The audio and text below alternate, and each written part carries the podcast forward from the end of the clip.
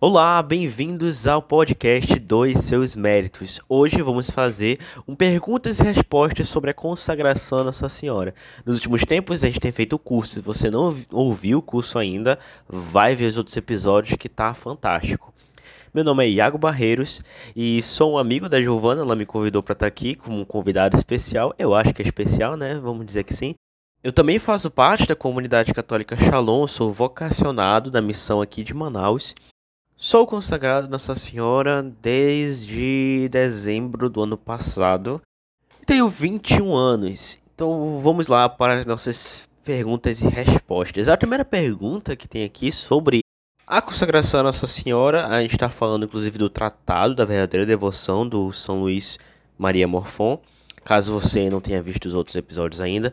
Mas a primeira pergunta que tem aqui, que eu acho que é bem comum, é: o que é necessário para a consagração? O que é necessário para se consagrar? Olha, primeiro eu acho que um coração aberto. Isso é minha opinião, né? Um coração aberto, é um coração disposto e trilhar um caminho de amizade com Nossa Senhora. O próprio Tratado da Verdadeira Devoção, ele dá esse espaço do, de fortificar essa amizade com Nossa Senhora, até porque são trinta e três dias de oração, de preparação para a consagração. E o tratado, justamente, é a parte mais importante, se duvidar, de, dessa consagração, né? Você precisa do tratado, com, ou comprar, ou emprestar, ou se você conseguir e-book. Eu, pessoalmente, prefiro é, o livro físico mesmo, né? Segurar o livro, ver as páginas. Até porque no celular eu me distraio muito na oração, então eu realmente prefiro ter o livro. E tendo o livro, né, realmente fazer o itinerário do tratado, né, a preparação que o tratado propõe nesses trinta e três dias, com certeza, a, e a Giovanna já foi falando sobre isso também no, nos outros episódios. E esses trinta e três dias, ser fiel a essa oração, né, ah, falhei um dia, ok, um dia tudo bem, mas procurar ser fiel sempre, né, sempre estar rezando. Ah, Iago, mas eu preciso ler todo o tratado antes de, se, de começar a preparação? Não, para ser sincero, eu mesmo só terminei de ler o tratado depois que eu me consagrei. Eu sou um pouquinho lento em leitura, né? E eu demorei um pouquinho para ler tudo, mas, eu só, mas isso não impediu da minha consagração, né? Enquanto eu estava me preparando, estava lendo, estava aprendendo, eu também fui atrás de, de vídeos, de saber realmente o que eu estava fazendo ali. Mas a leitura é importantíssima, eu diria até obrigatória, porque você tem que saber o que você está fazendo. Mas também não é aquele negócio, se eu não ler até tal dia eu não me consagro, não. Mas leia, por favor, leia, não deixe de ler. Certo, vamos aqui para next question, translation, próxima pergunta. Por que Deus permitiu que o demônio escondesse o tratado por praticamente cento e trinta anos? Para quem não sabe, né, o tratado foi perdido por muitos anos, por praticamente cento e trinta anos. E vamos lá, por que, que Deus permitiria uma coisa tão importante como o tratado dessa devoção? Quem a Giovanna foi comentando da importância dessa consagração, a importância dessa devoção, no próprio livro, o São Luís Maria vai comentando também sobre isso. E por que, que Deus então permitiu que ele fosse perdido? Porque Deus, ele é um cara muito sábio. Deus sabe de tudo. E ele permitiu que o inimigo escondesse o tratado por esse longo período de tempo, justamente para mostrar o temor que o demônio tem por essa devoção, por essa consagração. Então, o fato de ele ter desaparecido por todo esse tempo, e o demônio ter escondido todo esse tempo, só me dá mais vontade de me consagrar ainda, só me dá mais vontade de ler ele ainda. Então é uma metodologia de Deus, né? Realmente, tudo concorre para o bem daqueles que amam a Deus. E também tem uma pergunta interessantíssima aqui que fala assim: o que significa a entrega dos bens exteriores? Ficamos obrigados a dar algo que temos a alguém, ou para a igreja, ou para alguma instituição? Porque no tratado a gente comenta sobre essa entrega dos bens exteriores. Mas o que, que é isso? Como assim? É que eu tenho que vender tudo, entregar tudo para a igreja? Não, não é desse jeito. Não, não preciso entregar um dinheiro específico para a igreja, doar meus bens materiais todos para a igreja. É, embora, embora, é o dever de todo cristão, né? Ter a comunhão de bens, no caso, se você preferir, o dízimo. Então, é importante, assim, ter, sim, esse, esse, essa doação, essa para a Igreja, claro. Mas pela consagração é, proposta pelo tratado, não tem essa questão de doar algum dinheiro a mais, alguma coisa assim. Mas o que significa isso então? Essa entrega dos bens exteriores é que tudo que nós temos vai pertencer a Nossa Senhora, vai pertencer a Deus. Então, nós, por exemplo, eu não tenho meu celular mais, esse celular não é meu, eu administro meu celular. Ou seja, o celular pertence a Nossa Senhora, o celular pertence a Deus. Mas Deus, Nossa Senhora, deixa em meu controle esse celular, por quê? Porque ele é necessário para a minha missão. Eu, por exemplo, sou do Ministério de Comunicação. Eu preciso do meu celular para postar coisas no Instagram, para ir movendo, conversando com as pessoas, ir movendo algumas coisas. E evangelizar, claro, sempre, né?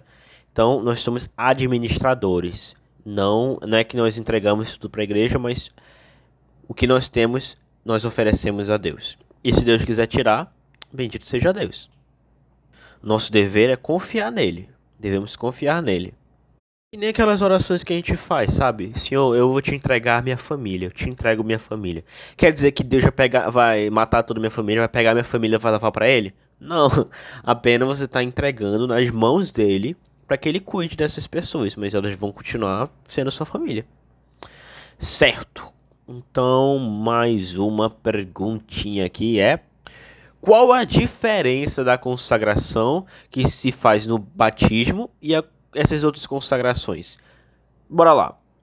É, por essa devoção que é proposta no tratado, nós damos a Jesus Cristo, pelas mãos de Maria, tudo que somos, tudo que possuímos, na natureza, na ordem da natureza e da graça, incluindo o valor espiritual de nossas obras, é, seja presentes, passadas ou futuras. As outras consagrações são um pouco mais simples, ou seja, é... dão uma parte do que possuímos e tem essa finalidade de nos colocar sobre a proteção de Nossa Senhora, obter as graças, auxílios. Existem várias consagrações da Santíssima Virgem, na verdade, e todas são maravilhosas, todas são muito boas, mas são consagrações simples, que não tem essa pretensão de total entrega, como é a Santa Escravidão de Amor, que é ensinada no Tratado da Verdadeira Devoção por São Luís Maria de Montfort. Essa entrega total ela é muito mais abrangente. E mais uma pergunta aqui sobre a diferença, né, entre uma consagração e outra.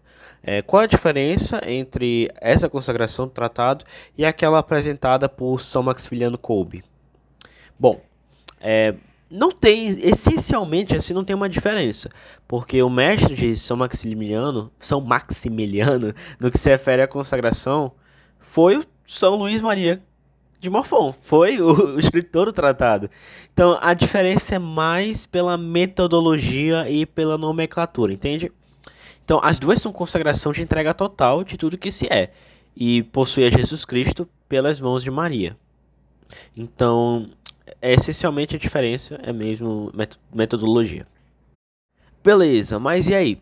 Outra pergunta. Quem é que pode fazer essa consagração? Bom, todos os batizados, ou seja, primeiro você tem que ser batizado, certo? Então, que todos os batizados que querem essa ajuda para serem fiéis aos votos do batismo, né? Podem ser e devem fazer essa consagração.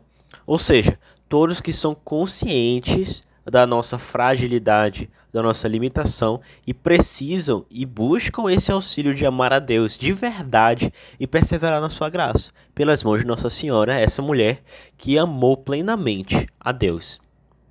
Então, realmente, todos que querem ser santos podem fazer essa, esse tratado. E, realmente, ele é, sim, um caminho para a santidade, viu? São Luís Maria vai comentando isso no livro, né? A Giovanna também comentou sobre isso, mas é um caminho para a santidade. Eu posso testemunhar que, para mim, tem sido a consagração um caminho para a santidade. Beleza, já vimos quem pode. Quem não pode? Vamos lá. Olha, quem não pode fazer a consagração é quem vive, primeiro, em situação de pecado mortal.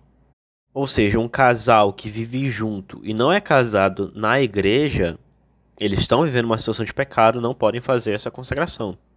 Ou até mesmo casais de segunda união, que a, o, o matrimônio casou com uma pessoa é, se divorciou e não teve aquele processo, muito importante, gente, não teve o processo de anulação é, do casamento dentro da igreja, né, porque existe esse processo, é, para algo, não são todos os casos, né, existem casos mais específicos, eu não vou entrar muito nesse, nesse aspecto aqui, mas existe, sim, isso.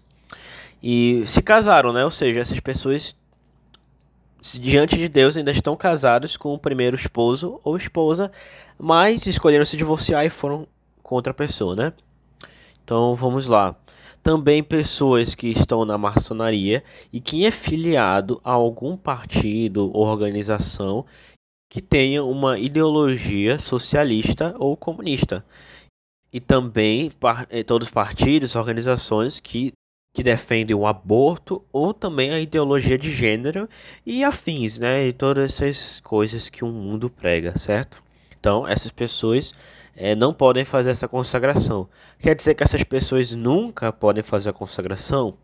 Não, porque tudo que elas precisam é se retratar com a igreja. Elas precisam voltar realmente a Cristo, né? A deixar, largar o pecado mortal. Então, possamos rezar também por elas, né? E também é importante que a pessoa seja batizada, certo? A pessoa precisa do batismo. Próxima pergunta, que é próxima pergunta em espanhol. Não sei se você percebeu. Eu não sei falar espanhol, tá? Ouvindo o Google Tradutor só pra ficar bonitinho mesmo quando eu for falar. Mas vamos lá. A próxima pergunta que temos. Essa consagração pertence a algum movimento ou congregação religiosa? Olha... Não, não pertence a nenhum grupo, nenhuma congregação, nem nada disso.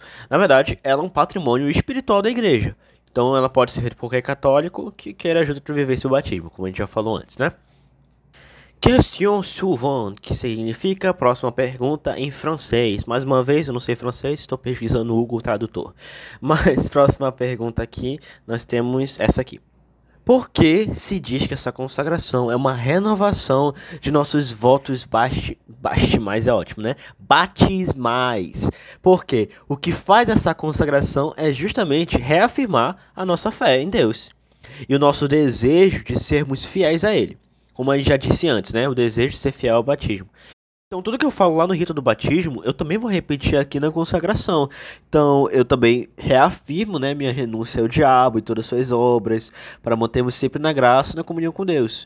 E assim, na, na, na consagração, a gente renova essas promessas, recuperando a consciência do nosso estado de presença de Deus.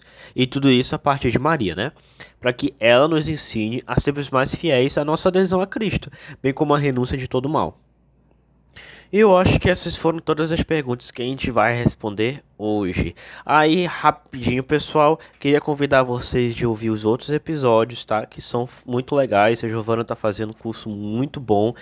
E também queria convidar vocês, eu estou é, criando, já criei, tem alguns episódios já lá, o meu canal do YouTube, o canal Parábolas. Você pode colocar lá, canal Parábolas, que vocês vão ver um pouquinho do meu conteúdo.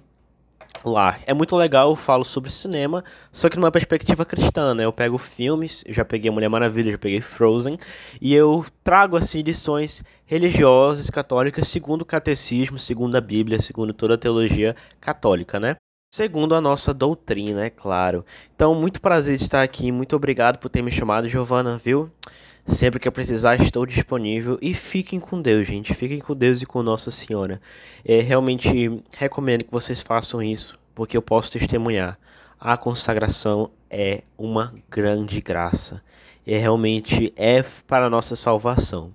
Para a nossa salvação. Eu confirmo muito. Desde que eu me consagrei, é, Nossa Senhora tem sido presente. Realmente presente. Na minha conversão, né, para me auxiliar a ser um pouquinho mais santa cada dia. Eu tô longe de ser santa ainda, né, mas um dia a gente chega lá. Valeu, pessoal, até a próxima.